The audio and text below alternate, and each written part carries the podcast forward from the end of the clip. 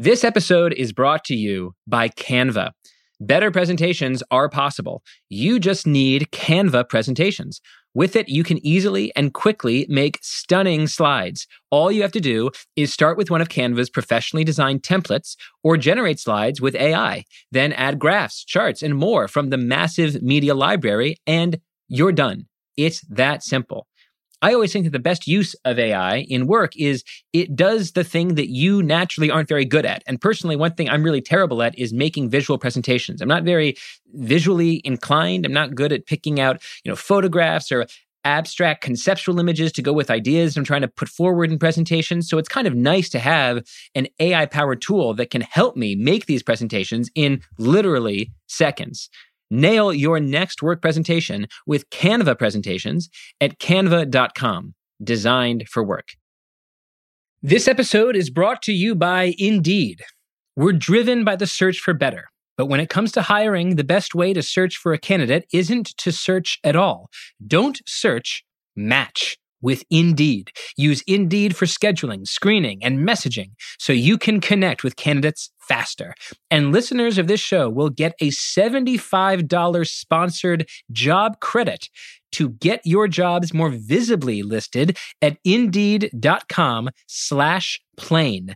Just go to indeed.com slash plain right now and support our show by saying you heard about Indeed on this podcast. Terms and conditions apply. Need to hire? You need Indeed. Today's episode is a bonus weekend edition, and the story of this episode begins about four years ago. I was living in New York City, and a friend invited me to talk about my work at Soho House, which is a sort of fancy restaurant, hotel, club thing where everybody is dressed with annoying perfection and alarmingly perfect hair. And I'm feeling a little bit out of place. And just before my talk, I meet some of the other speakers who are there. And one of them is this jubilant, broad smiling guy who says he's read some of my articles about the future of work. And oh, by the way, he's running for president. And I think, good luck, man. Uh, there are a lot of interesting ways to blow up three years of your life, but that is probably the most interesting option of all of them. And his name is Andrew Yang. I will say this for Andrew he has definitely had a more interesting four years since than I have. He has become a political celebrity, he's run for president, he's run for mayor of New York, and now he started a third political party. So a few weeks ago, Andrew reached out to me and he said, Derek, do you want to come onto my podcast to talk about the economy? And I responded rudely, No, do you want to come on my podcast and talk about politics? So both of us answered yes, compromise, and we had this great hour long conversation that you're about to hear. Uh, Andrew and I agree about a lot, but we do not see the world in exactly the same way. I think he is more certain than I am that robots are taking our jobs. And I think he's more optimistic than I am that a third party is the most efficient vehicle for rescuing American democracy. But what I like about Andrew, what I really, really like about Andrew, is that he cares about reality. And it might seem like a kind of absurd compliment of a person, but when it comes to modern politics, it might be the highest compliment you can pay. The dude really cares about reality. He cares about seeing the world as it is. So, as you're about to hear, the interview breaks more or less into two parts. In the first half, Andrew interviews me about my outlook on the economy, remote work, social media. And in the second half, I interview Andrew about the state of politics and the prospects for a third party in America. And finally, what it's actually like to run for president. As always, thank you for listening. If you like this podcast, please follow, rate, review. And here is Andrew Yang.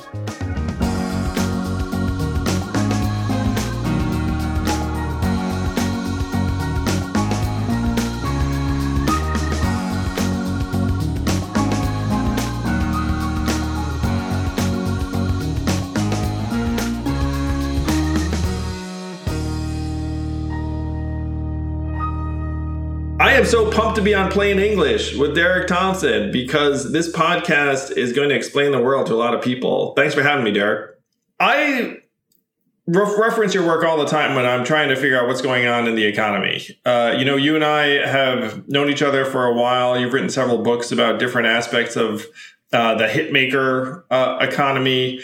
So I'm going to lead off with a question on everyone's mind, which I'm sure people ask you at cocktail parties and the rest of it, much to your chagrin.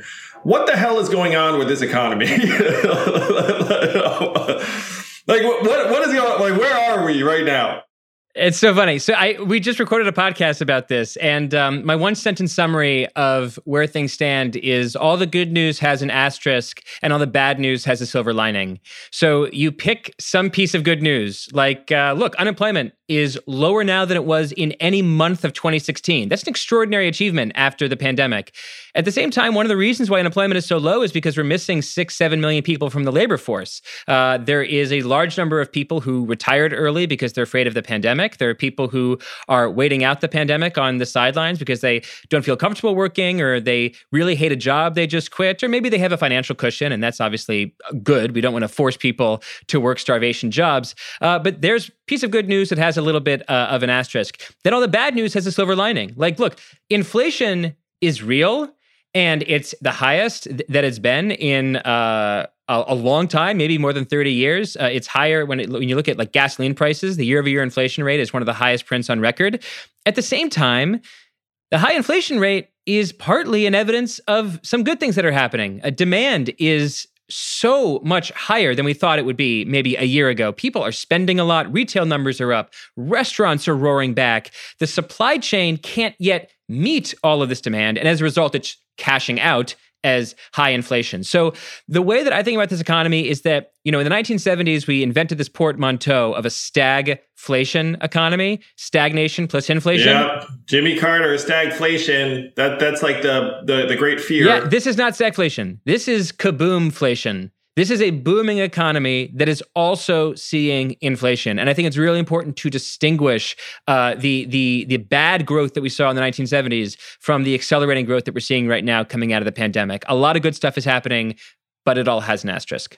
Growflation. We need a term. Uh, you know, I guess if you're the Biden administration, you just want to, to avoid this term stagflation and Jimmy Carter redux, which I, I think is the vibe. Uh, unfortunately, we'll return to that uh, a little bit later on. I'm not sure if kaboomflation is going to catch though, Derek. I gotta be honest. So, so, so, so we need we need something else. Like bullflation. I like I don't know. Work on it. By the end of this conversation, let's try and coin this term. You got it. Yeah, we got we got boomflation. We got bullflation.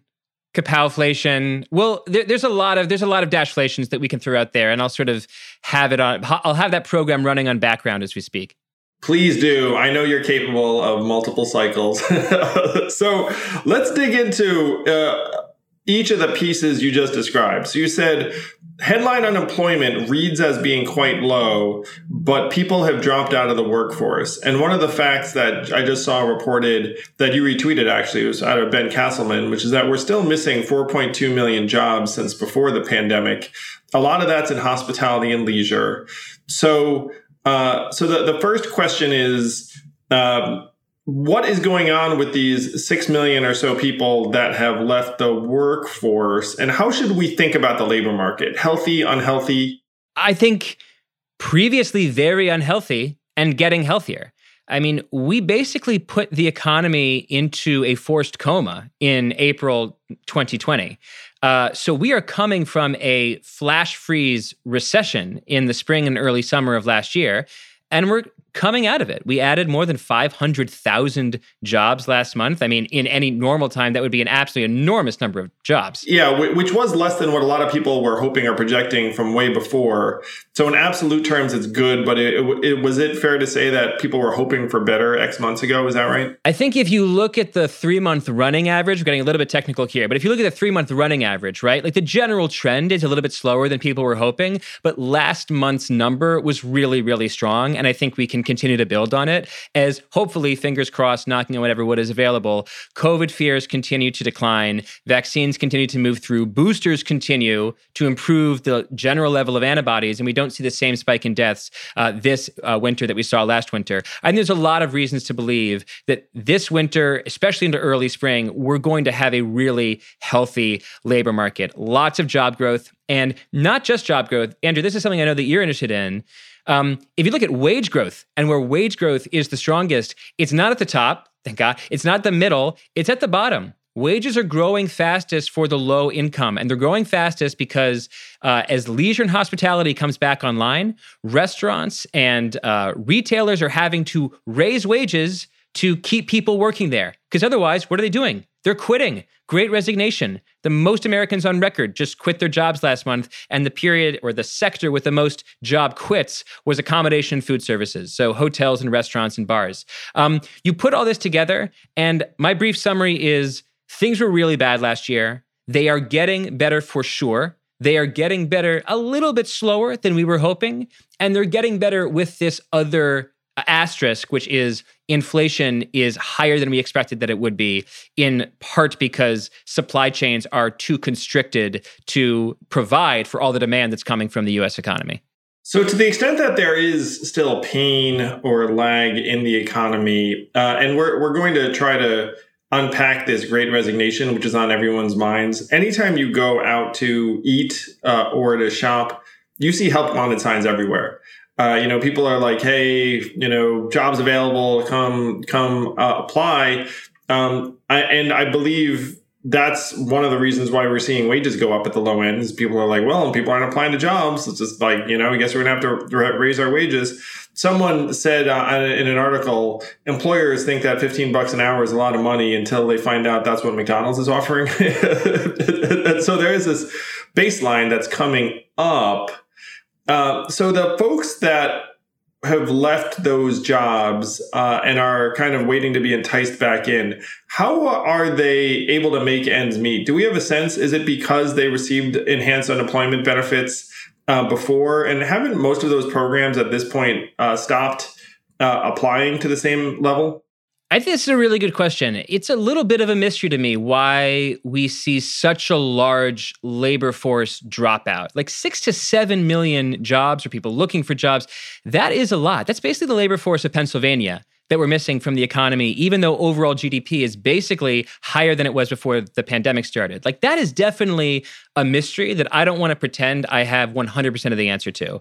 But if you're going to piece together an answer, it's pretty clear to me where the pieces start they start with savings that people have from last year because they weren't going on trips. They weren't doing special stuff because the economy was shut down. It comes from the stimulus checks, obviously, as you said. It comes from enhanced unemployment benefits, as you said. Um, you piece it all together, and I can sort of begin to see why you, uh, how you have this sort of financial cushion.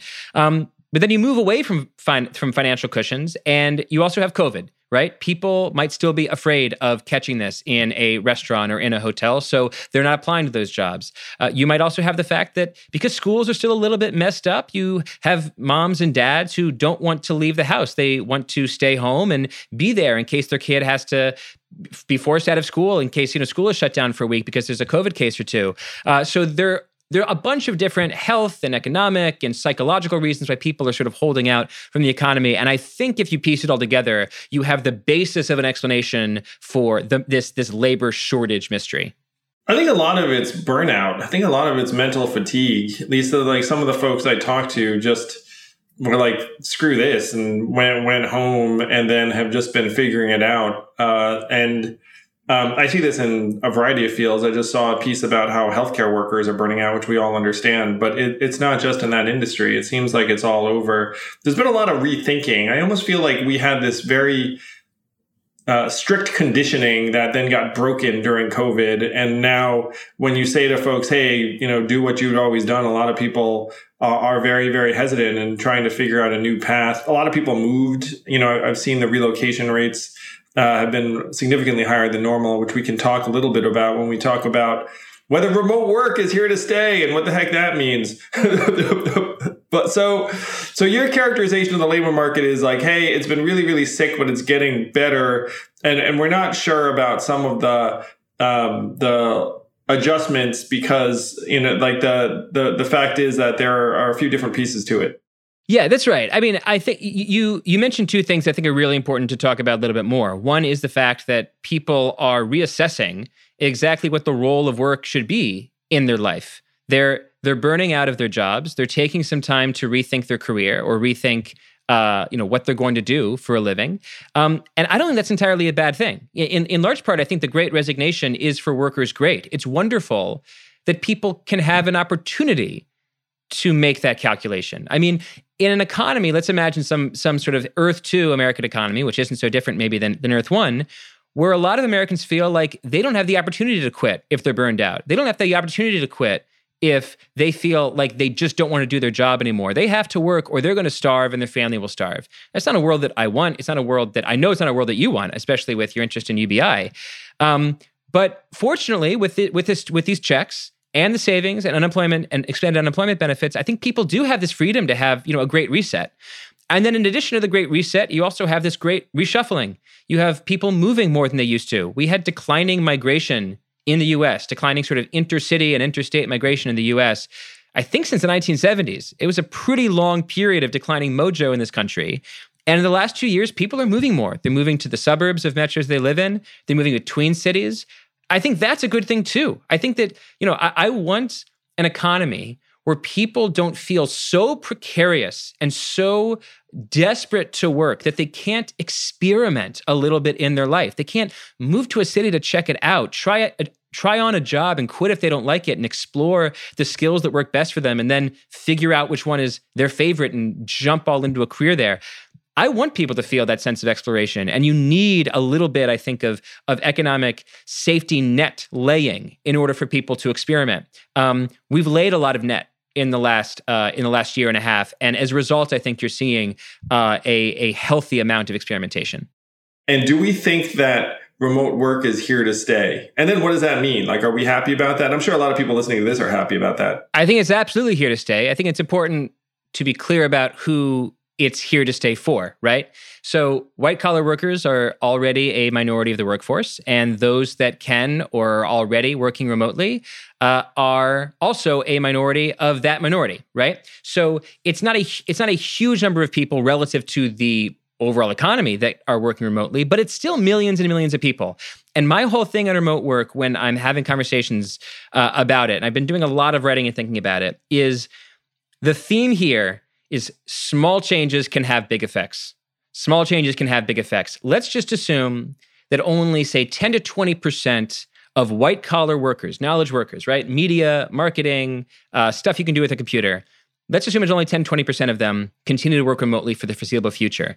On the one hand, that means 80% of them are going back to the office for the most part, right? So some people are going to say, oh, look, remote work, it failed. But the 10 to 20% difference is huge. If Let's say you live in New York. If New York subway ticket uh, sales decline by, let's say, you know, seven to 12%, that is potentially devastating for the city of New York. If you have offices that are 20, always 20% at least empty on any given day, and, and, by the by the way, you're you're kind of you know like you're being very very conservative in these estimates. I mean, because right now it's actually reversed, where the offices are are twenty percent occupied and eighty percent unoccupied. Uh, you're exactly right. I, am I'm I'm, tra- I'm I'm starting with the conservative take and trying to prove just how dramatic even the conservative take is. Exactly what you said. So let's say the offices are, are 20, 30, 40% empty for the foreseeable future. That's massive for consumer rents, for, for, for commercial rents. That's a massive deal for businesses in downtown urban areas that benefit from all of the work lunches that are sold when the offices are filled, or all the window shopping that people do when they are walking between offices on their way to work. So, my big thing here again is small changes can have big effects. The spillover effects of a 10% remote work revolution could be absolutely massive. All right. So, Derek Thompson, work from home is here to stay. Uh, that, that's something that uh, he's thinking deeply about. And so, what does that mean for uh, organizations? You're saying, look, second tier cities are probably going to have um, some new people, which I agree with. Uh, you're going to see a bit less centralization uh, of talent and human capital and organizational energy. Yeah, I do get the sense that a lot of the big orgs are shrugging and saying, "All right, you want to live there? I guess we'll we'll work with that." Like they're they're losing that particular tug of war. Um, how do you feel about the continuation of remote work? Are you positive, negative, neutral? I talked to a lot of people who are negative on it. Just to share that, where people who run organizations unhappy. People obviously people who for example run restaurants and retail establishments in some of these areas unhappy. Like how do you feel about it? I think that it depends on who you talk to and there's a bunch of different sort of spectra that you can look at right? So one of them is a psychological spectrum uh, introverts versus extroverts the introverts that I know. Wow, you're getting deep here, Derek. I'm, all right, I'm, wow, I'm starting continue. here. I'm starting here. So, like, the introverts that I know are so, so happy with remote work. Like, they go to the office, and what do they experience in the office? People are constantly trying to talk to them. They're constantly trying to blabber about people nothing. always yelling at them and bullying them. you know, just being like freaking introvert and then like taking their their trapper keepers and throwing them on the ground all is that of the this, way it's going all down? of this yes and so they're thinking like it is so much more calm and happy when i'm at home like my mental health has never been better so they're obviously happy to stay home and not commute into an office where they can be you know assaulted with um, impromptu conversation at the same time, the extroverts I know, especially the assaulted with impromptu friendliness. I believe I'm definitely talking to an extrovert right now. Um, I, I, would consider myself somewhere in the middle. I look, I, and I should also say, like for for the the Briggs Meyer doubters out there, well, I think you, introversion. I mean, you've written books, so you're probably an introvert. That's like a general thing. Rule of mine is like if someone had the patience to sit there and write a book, they're probably introverted. But continue. you've written you've written twice as many books as I have, sir. So um, I don't know if you would consider yourself an introvert. I am an introvert. Anyone who who saw me as a kid would know I'd just be sitting under a tree reading some Dragonlance novel. You know, it wasn't exactly. so yeah, the, the, extroverts I know in my life are like, get me back to the office. Like I get I get confidence and power and feel good about myself when I'm talking to people. So that, that's that's that's one way you can. No one it. to lord it over in their house. They just start yelling at their dog being like, listen to me, I have thoughts. But speaking of, you know, lording thoughts over your dog, I, I also think that another spectrum that's important is like um like lower level employees, mid level employees, and managers, right? So I think managers want to get back into the office I, I, for the most part, in, in my experience. Like they they enjoy managing people in like a live setting people that are kind of advanced in their career but not managers, they're happy to work from anywhere. Like they're really, really happy to have that freedom to not have the commute. Younger workers, I think, feel often like they're missing out on culture if culture to them is just a group Slack. If it's just like if the office just becomes a group text, that's not an office. That's a group text. And so I think that for some like younger employees, they aren't getting necessarily the cultural experience that they want. So I think it cuts a lot of different ways. And, you know, remote work is one of these things that I sometimes compare to like like food. Like it, it's ridiculous to say that food is good or bad. Some food is good for some people some of the time, and that's what we're going to see with remote work. That it's it's going to be this unevenly distributed thing that works for some people and not for others, and it's going to be particularly difficult, I think, for CEOs who are managing large companies that have a wide spectrum of psychological profiles, introversion, extroverts, a wide spectrum of workers, young, middle-aged, and old. That's where the where the the you know what's really going to hit the fan because I think it's just going to be really difficult um, to to to find a solution that works for everybody. Well, I'm really with you, Derek, and that the people that I feel bad for are the young workers who are coming up. Because if you just came out of school and you were trying to figure out how to prove yourself in an organization, uh, it's I think it's just harder or, or to get a sense as to how to manage people also probably harder because you know you aspire to try and become that manager at, at some point. I'm going to share something. There is a 20 something year old in my life uh, you know like uh, family member who's been working from home and i think is getting depressed as a result um, now, if you were to ask this person, hey, would you prefer remote work or going into the office? They would say remote work.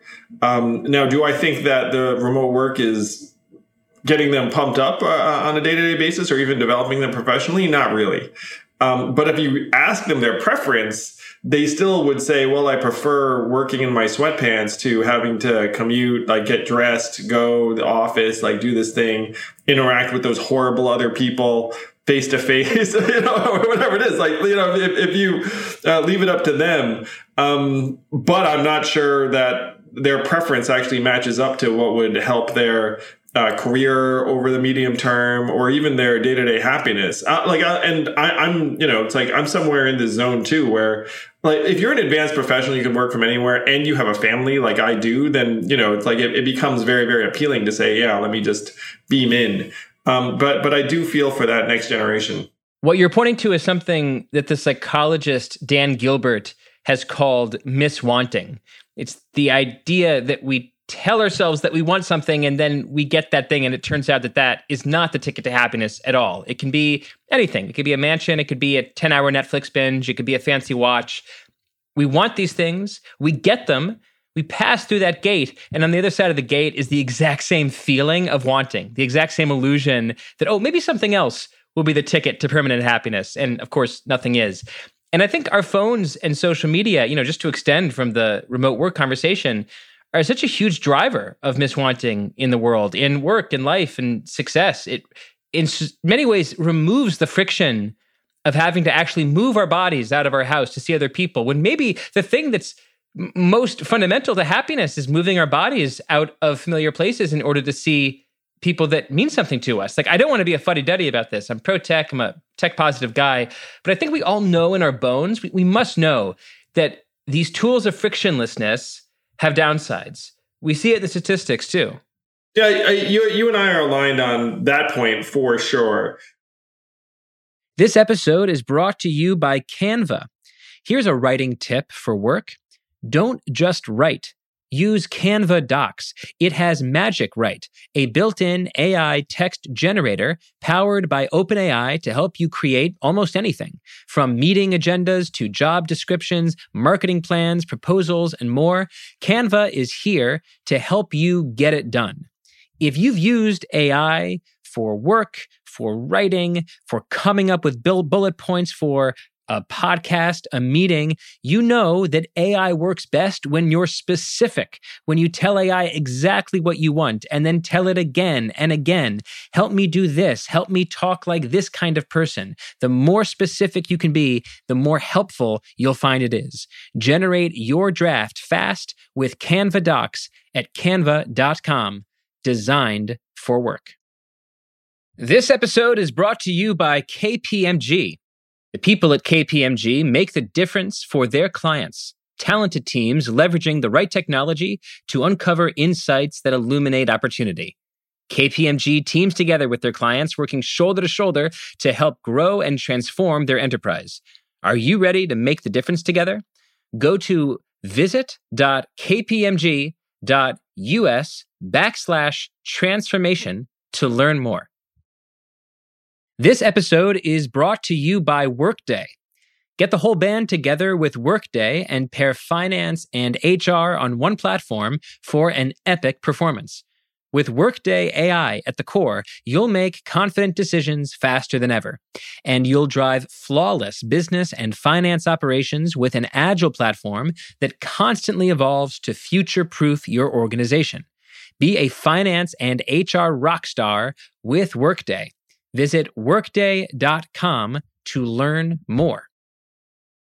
Um, you recently uh, amplified an idea that scared the shit out of me. Um, and I want to share it with everyone. It's not your idea, or maybe it is. I'll just share it. Um, so there was a recent consumer confidence survey that said that 87% of Democrats think the economy is good or like positive sentiment while only 37% of Republicans did. And you noted that this was the largest gulf in terms of perception of the economic trajectory between parties that you had ever seen 50%. But then, even more troubling is that this wasn't only on one side or, or the other, that back in 2019, the gulf actually cut the other direction where Republicans thought the economy was great and Democrats thought it sucked by a margin of 47%. And so this is something that scared the shit out of me because what it showed was that, hey, it turns out there is no objective reality to the way we experience the economy. And it's just that if my party is in power, I'm going to be more likely to think good things than if the other party's in power. Uh, I think that's the point you were making uh, by by uh, I'm retweeting. furiously nodding right? my head throughout all of that. For those who who can't see the video, yes, I I absolutely agree that that is the clear takeaway. Um, just to do I, I do a half step back to to to set it up because I think that the the historical change is really important.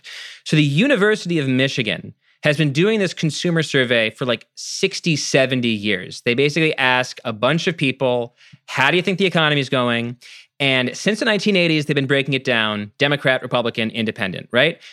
Between 1980 and 2017, there had never been more than a 30 point gap between the way Democrats and Republicans saw the economy, right? Democrats and Republicans, more or less, were co occupants of reality right they were experiencing something that we could that they could agree on was a shared reality Good times, good times. We were in the same place, the same economy. And since 2017, it's just gone completely berserk.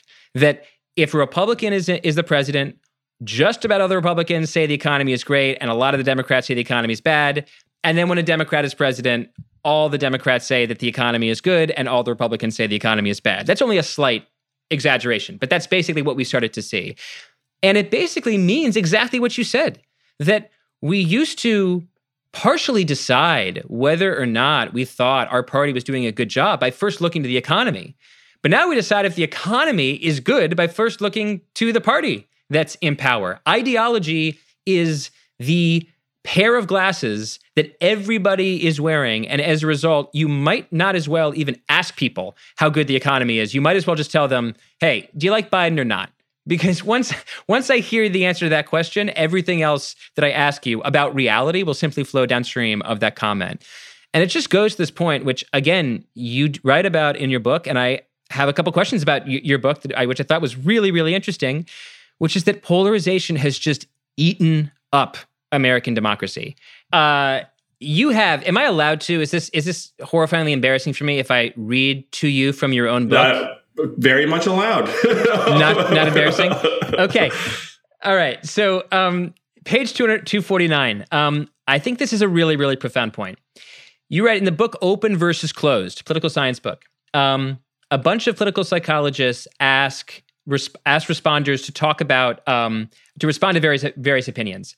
They found that disengaged citizens had less of a fixed political identity based upon their psychological profile. They were more pragmatic and practical when presented with a question.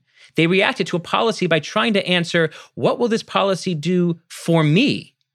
Meanwhile, those who were more politically attentive were more likely to try to answer, What will supporting this policy say about me? They were joining a group. What's so interesting about this observation is that you would think that people who were engaged with politics might be thinking economically, but they're not at all. The people disengaged with politics are thinking economically, and the people engaged with politics are thinking culturally. And as more of America becomes more politically engaged, this might be another uh, scare the shit out of you moment, Andrew. As more of America becomes politically engaged, this research suggests that the future of politics is a culture war, not a what will this policy do for me, not a what will Biden do for the broken road and the broken bridge and the bad broadband in my zip code, but rather what does it mean to my Facebook group, to my neighborhood Bible study group, if I support this president's bill. That is terrifying that the future of politics is so post material and so cultural that storytelling essentially uh, subsumes actual policy details. Politics has become content, Derek. Uh, I'm very, very scared of it too. And what you characterize as a vibes war is not the aside, it's actually the center. actually, hey, let, us like engage in a vibes war and like see who can convince 50.1% of the population that, uh, you know, we're, we're on track. Um, I, I also was very moved by that research. And Uh, I reference Jonathan Haidt uh, fairly heavily. I reference Ezra Klein fairly heavily. Like some of their insights were what led me to head this direction and start the Forward Party because I looked up and was like, okay, if it really is just going to come down to tribalism and not whether I can demonstrate that my policies are going to help you, then where does that lead? And it leads to, by the way, Civil War 2.0. Uh, and then what is the path out? And the path out to me is one to start a unifying uh, positive political tribe, but also to try and break up the two tribes so that there there are like five, six, or seven tribes. And then in, in that landscape, then if you have these relatively ideological communications lanes, at least you're not going to get 50% of people, you know, like I can inflame a, a certain segment, which by the way would also lead to something that I imagine you're for, which is a much more uh, diverse uh, media landscape where it's not that you have an apparatus that's just augmenting the Republican point of view and talking points, and then the uh, like uh, you know the Democrat, but that there's some other universe. And I would say that you're one of actually the leaders of this universe, which is you try and find objective reality. you try to like present it to people in this way. It'd be like reality based journalism, which you know a lot of journalists right now imagine that they're practicing, but uh, but it, it, I'm not sure they are. That, that that's you are. I'm going to say this. That's a high compliment coming from me. I, I really appreciate that. I, I really do. Um, I, I, sincerely appreciate that. I really do try to tell the truth, and um, it sounds ridiculous and uh, cliche to say that I want to tell the truth, but I, I really, really do. And a part of, I think, really wanting to tell the truth as an occupation means just uh, downshifting rather dramatically what tribe or what corner of the political spectrum the truth seems to be coming from. So right now, for example, we've got inflation.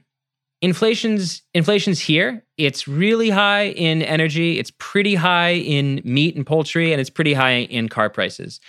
Now, there are a lot of Republicans that are saying completely wrong things about inflation. Like we're Weimar Republic, like inflation is 20%, like we're about to spiral into, you know, a Germany 1920 situation. Like, Venezuela. yeah, yeah, that's, that's all bullshit. Obviously, uh, that's that's complete bullshit. At the same time, I really do see a lot of liberals, and I'm not, I'm not, I'm not trying to do both sides here. I'm just saying it's unfortunate the degree to which lots of people in the media now seem to be putting ideology over evidence. I see lots of liberals sort of poo pooing the idea that anyone would care about inflation, that it's basically just a Republican psyop.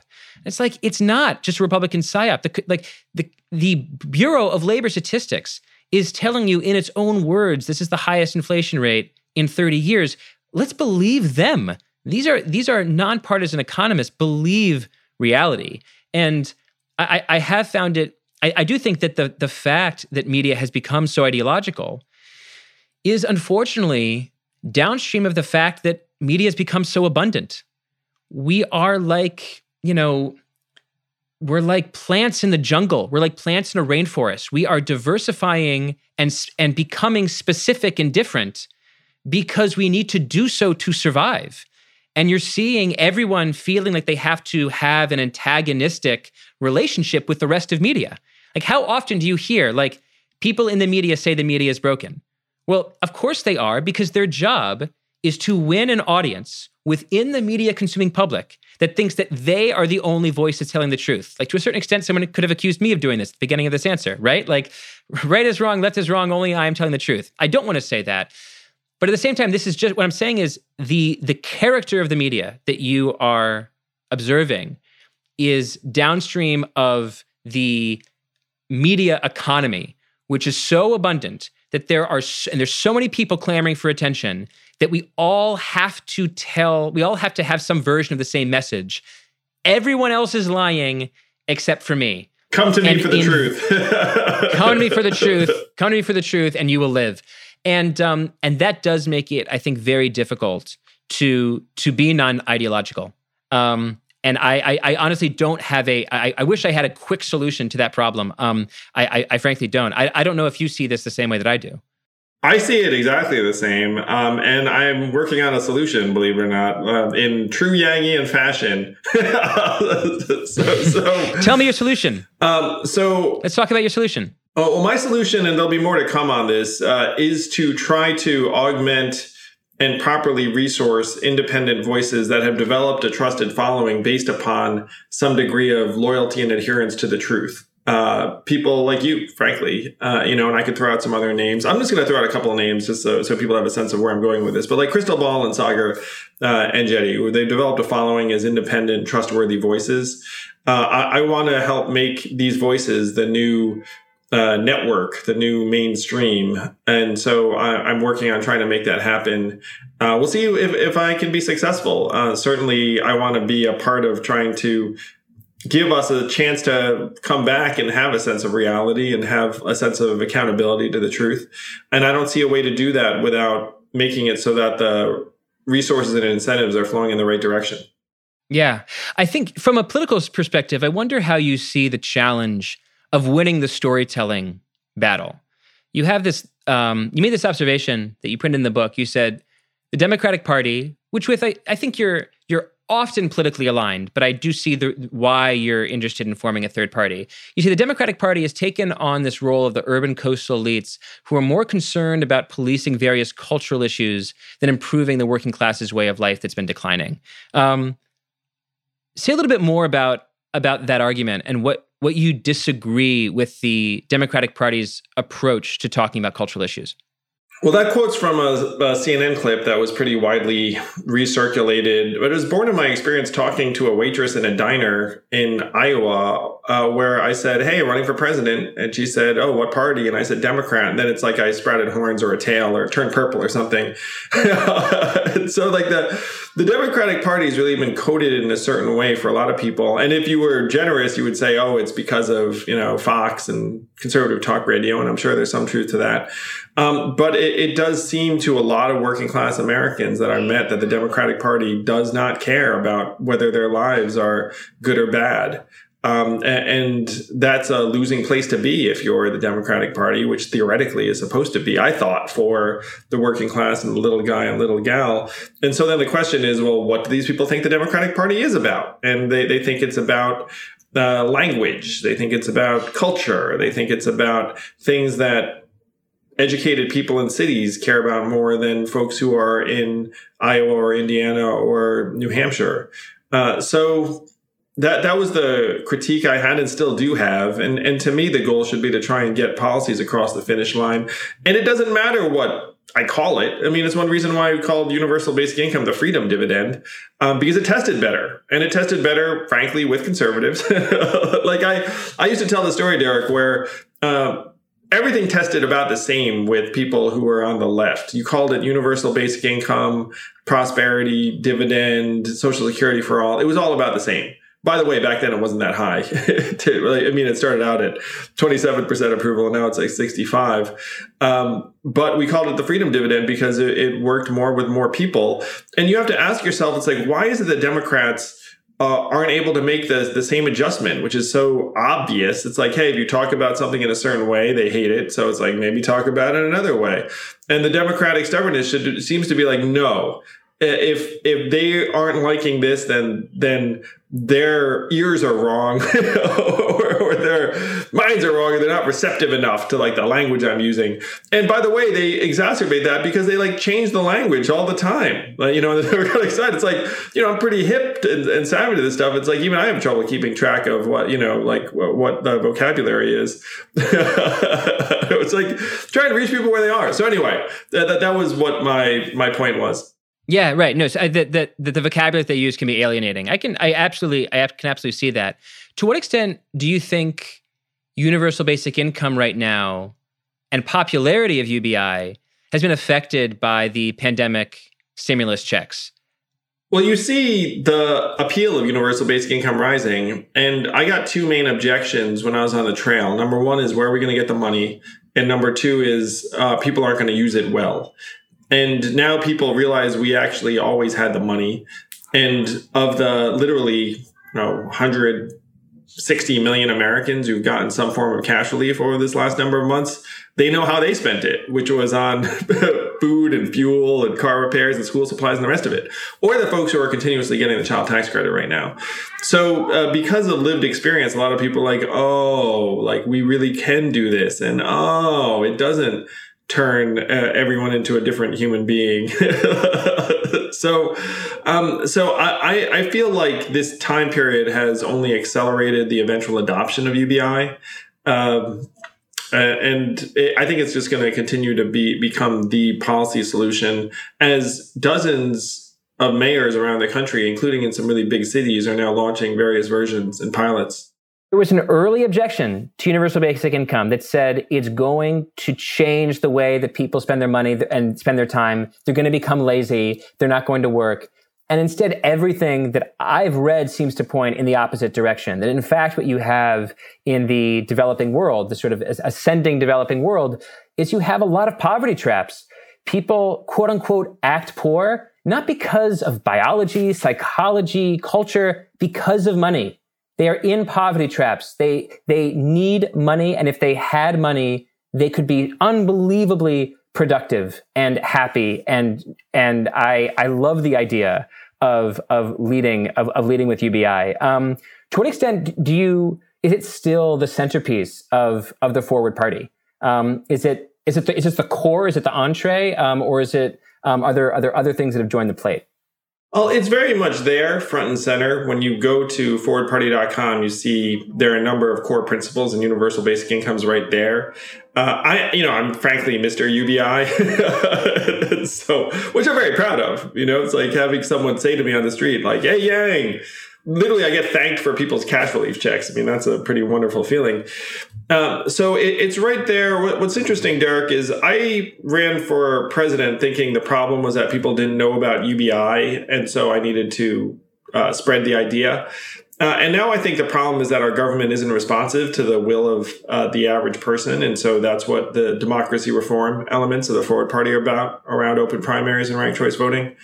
Uh, so if universal basic income is, for example, a solution or a vision, uh, now the forward party is about trying to make it a reality. And you could, in my opinion, swap out any of a number of big things for universal basic income and it would fit in similarly. Uh, climate change, you know, and trying to address it. Like, I, I think that's something that a lot of Americans are frustrated by our relative inaction. It, it, like our system right now is built for polarization, dysfunction, stagnation, frustration, eventual. You know, it's like uh, you could you could put in just about any big po- policy goal. Negative Asian, yeah. yeah, yeah, yeah. Like, like, you can. Uh, it's like what uh, Francis Fukuyama called uh, vetocracy. It's like I can, I can't do anything, but I can keep you from doing anything. Um, which, in a time of rapid change, is terrible. You know, and then it's related to the gerontocracy, which uh, I, I, talk about uh, a little bit. And you know, some people aren't into the, the fact that I characterize it as such, but it really is. I mean, you know, we're probably careening towards a Biden Trump rematch in 2024. Uh, and their combined age will be 158. You know, it's like people can look up, be like, "Oh my gosh, like we're doing this again." it's it's not going to be fantastic. So let me let me assume that I am, and this is not a, a huge or unrealistic assumption. Assume that I am exactly the demographic that you're trying to reach. I am mad at the gerontocracy and think that America's leaders are way too old. I'm mad at the vetocracy, Francis Fukuyama's vetocracy, and think it's way too difficult to build anything or do anything. The moonshots are over, uh, and we don't have any ambitious plans uh, for government-funded technology anymore, unless we're in a pandemic. Um, I want a government that is pro-tech and pro-science, but also pro-egalitarianism. I want us to care about people, um, and the UBI, I think, is a is a wonderful way to express that care. All of this, I'm on your team. At the same time, I remember Ross Perot. I remember Ralph Nader. I know the history of third parties in America, and they can often cannibalize from the party, the party that you are most like. This this has to be something that you've been asked and something that you've thought about a lot. How do you worry about that risk? Oh yeah, of course. Yeah, well, I, I appreciate all of the affinities you just expressed, Derek. It's super exciting. Uh, so there are a, a number of things I would say is that number one, we have to figure out how we're going to transition from this broken down duopoly to something better and more effective. Uh, and the path there, in, in, my opinion, is just trying to make it so that independent points of view can come up, r- regardless of what those points of view are. Um, so, uh, to me, the Forward Party is going to enable uh, a multi-party system by trying to make the system, frankly, not shut out anyone who's not uh, an R or a D. Um, if you want to get into brass tacks about some of the examples you even cited, Ross Perot led to Clinton winning. Uh, you know, I mean, he got 19.3 percent. Oh, I mean, vote. Ross Perot stole um, from, uh, stole from Republicans. But, yeah, go ahead though. Yeah, yeah, no. So, so it, it, and you could look at Andrew Yang and say, oh, like you know, this uh, this guy or like this party is naturally like more demi. Um, there are some facts that actually cut the other way, where 42% of my supporters, when I was running as a Democrat in the Democratic presidential nomination, uh, said they weren't sure they were they were going to support the Democratic nominee if it weren't me, um, and so that's almost half at a time when, frankly, I had a big D next to my name everywhere I went. like, like, that, there were a lot of people I encountered on the trail were like, "Hey, Yang, uh, you know, would totally support him if he wasn't a Democrat." Uh, and if you look at the appetite for a third party right now, it's actually significantly higher among both independents and Republicans than it is among Democrats. So it's an empirical open question uh, where the energy would come from.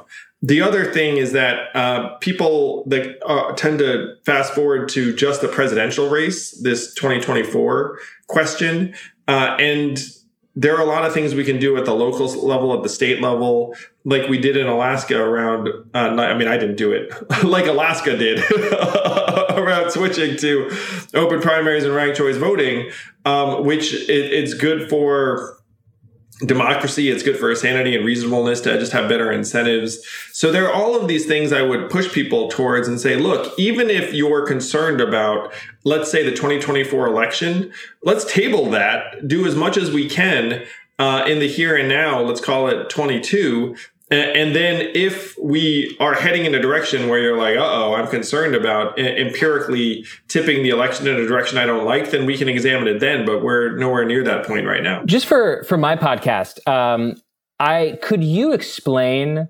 what ranked choice voting and open primaries are and how they would directly connect to breaking this duopoly between Republicans and Democrats as you've described it? Of course, I'm very happy to share. So Senator Lisa Murkowski of Alaska has been in the news a lot lately because she's the only Republican senator who voted to impeach Donald Trump, who's also up for reelection in 2022. Uh, so her approval rating now among Alaskan Republicans stands at 6%, which is very, very low. And so you'd think, oh, this is politically suicidal and she's going to lose her seat.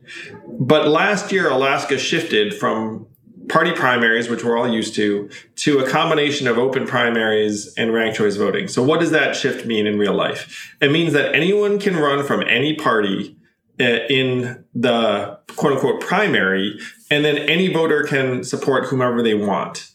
And the top five candidates in that case in Alaska go through to the general. Now, if you have five candidates, and let's say there are two Republicans and one Democrat and one independent and one libertarian, then the, the two Democrats would cannibalize from each other. And that's like the spoiler effect that everyone's concerned about. So the way you fix that is through a process called ranked choice voting, which enables all voters to rank up to five candidates that they'd like to support in order. So if you were uh, a Democrat, you could rank the Democrats one and two and then stop there.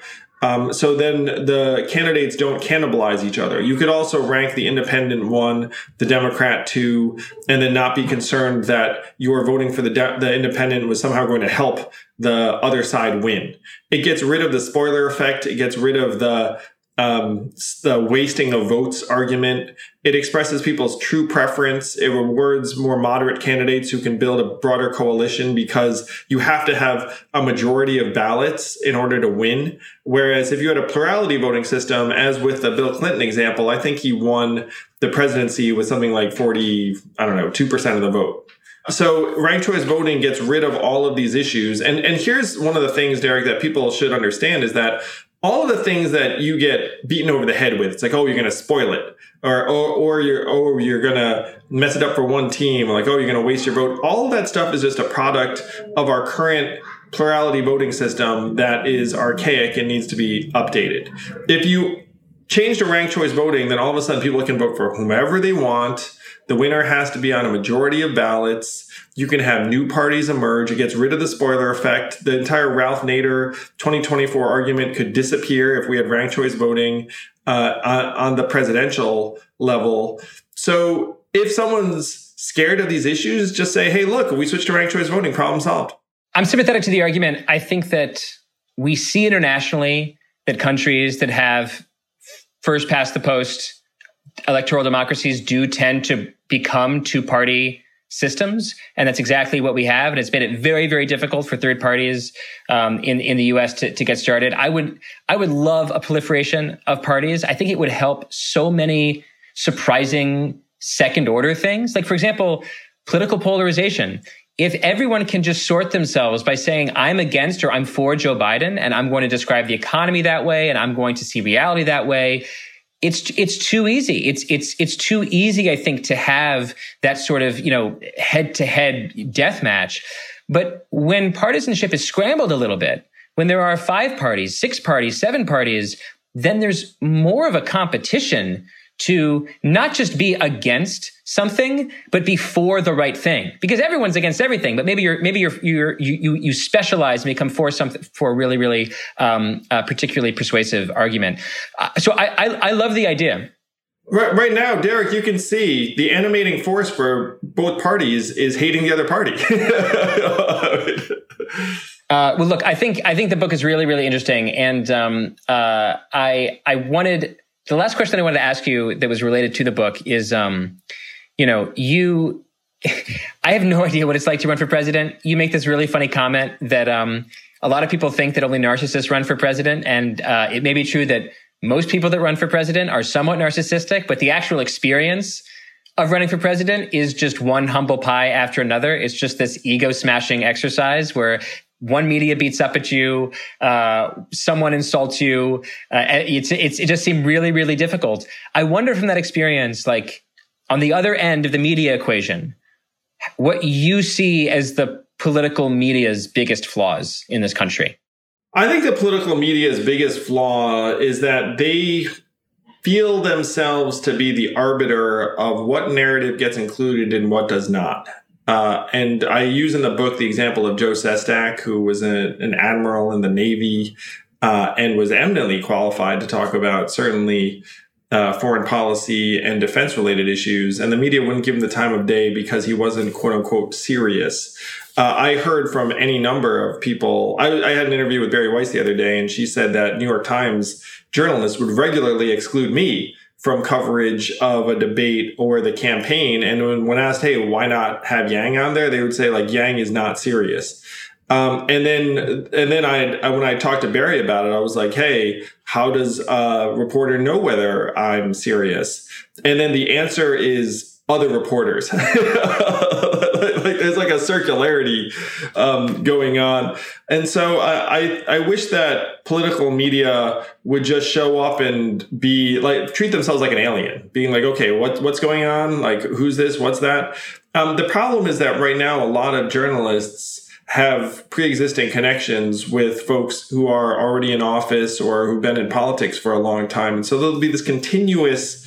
Uh, treatment of certain people as um, more legitimate or worthy of consideration than others. And on my campaign, we talked all the time about how the media was trying to make a particular person a thing. you can almost see like the media got to turn towards it. I don't think I, I you know, it's like, uh, I, I think that, um, we had like a very strange set of experiences when the media is concerned, but I, I wish that folks would, uh, would in some ways take themselves less seriously. You know what I mean? Like, like not like, oh, if I um, somehow expose my readers or viewers to this, then like it's my signing off on them. It's like, look, just bring people on uh, and let voters decide. That there's some asymmetry in this too, Derek, where uh, I think that.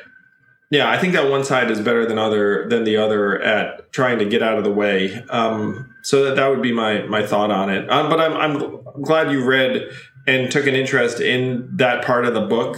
Running for president certainly was a bizarre set of experiences. I don't think most people understand what it's like, and so I tried to uh, break it down in a way that most people could relate to and hopefully find enjoyable. I thought it was so interesting how the, the, the combination of what must be utterly exhilarating moments and utterly boring moments that that you must that you must go between. That speaking in front of a crowd, being on primetime TV on a stage to audition to be the most powerful person in the world. Like that just must be an extraordinary thrill.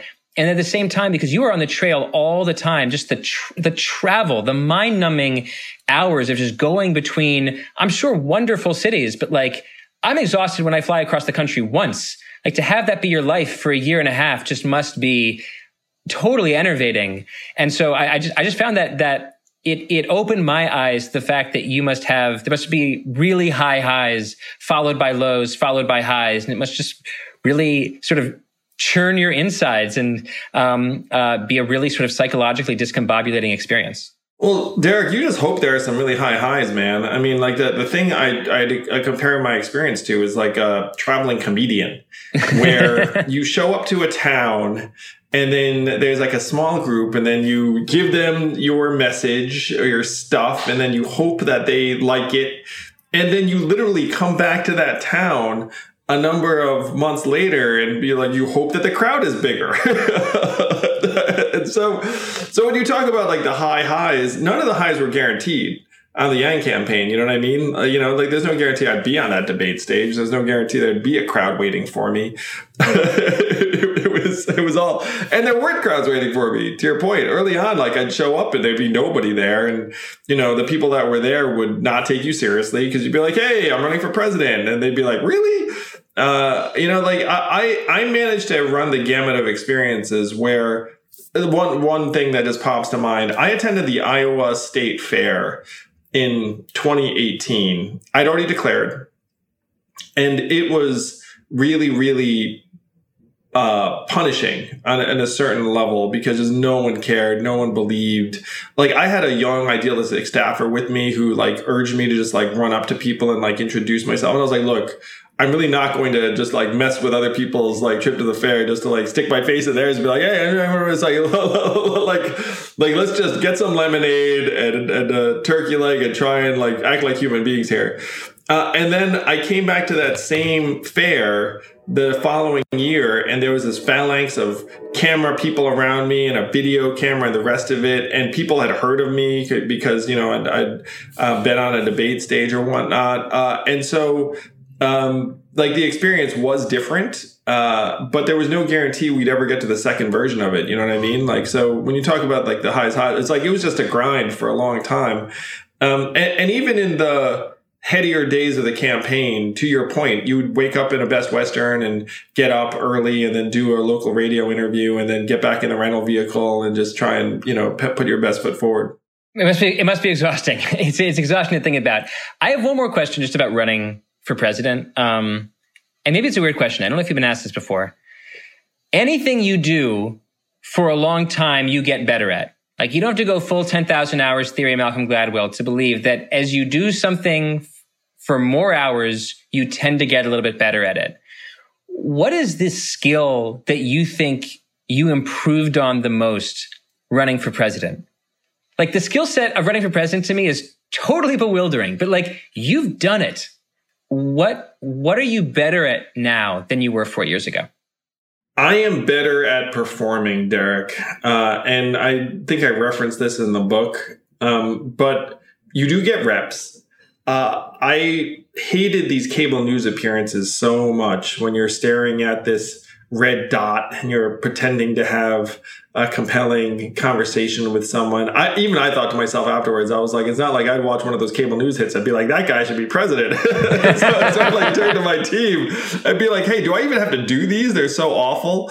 Uh, and, and, months later, when CNN actually signed me up as a contributor. Uh, and I was on air, I'd be like, I hated these. I suck at these. And now apparently like I must not be that terrible because uh, you know News Network decided that they'd like more of it. so you that's like what I got better at. I got better at performing in different types of environments. I got better at staring at a news camera. I got better at talking to 10 people, 100 people, 1,000 people. I got better at trying to hold an arena. You know, and if you look online, like there were speeches I gave to arenas of uh, of sometimes you know like not Yang Gang, it'd be like random Democratic voters, uh, and so you get these reps, and now. Uh, my wife jokes too. It's like if I have a speaking gig now, like they'll throw me out. And in the spectrum of my performance uh, you know, experience, it's like, okay, this group's like 500 people or whatever. It's like, you know, 500 people is not that big Yeah. a deal. Whereas, like, you know, rewind earlier and be like 500 people, that'd be incredible. That's that's fascinating. Um, well, Andrew, this has been so interesting. Thank you so much for um, having me on the podcast.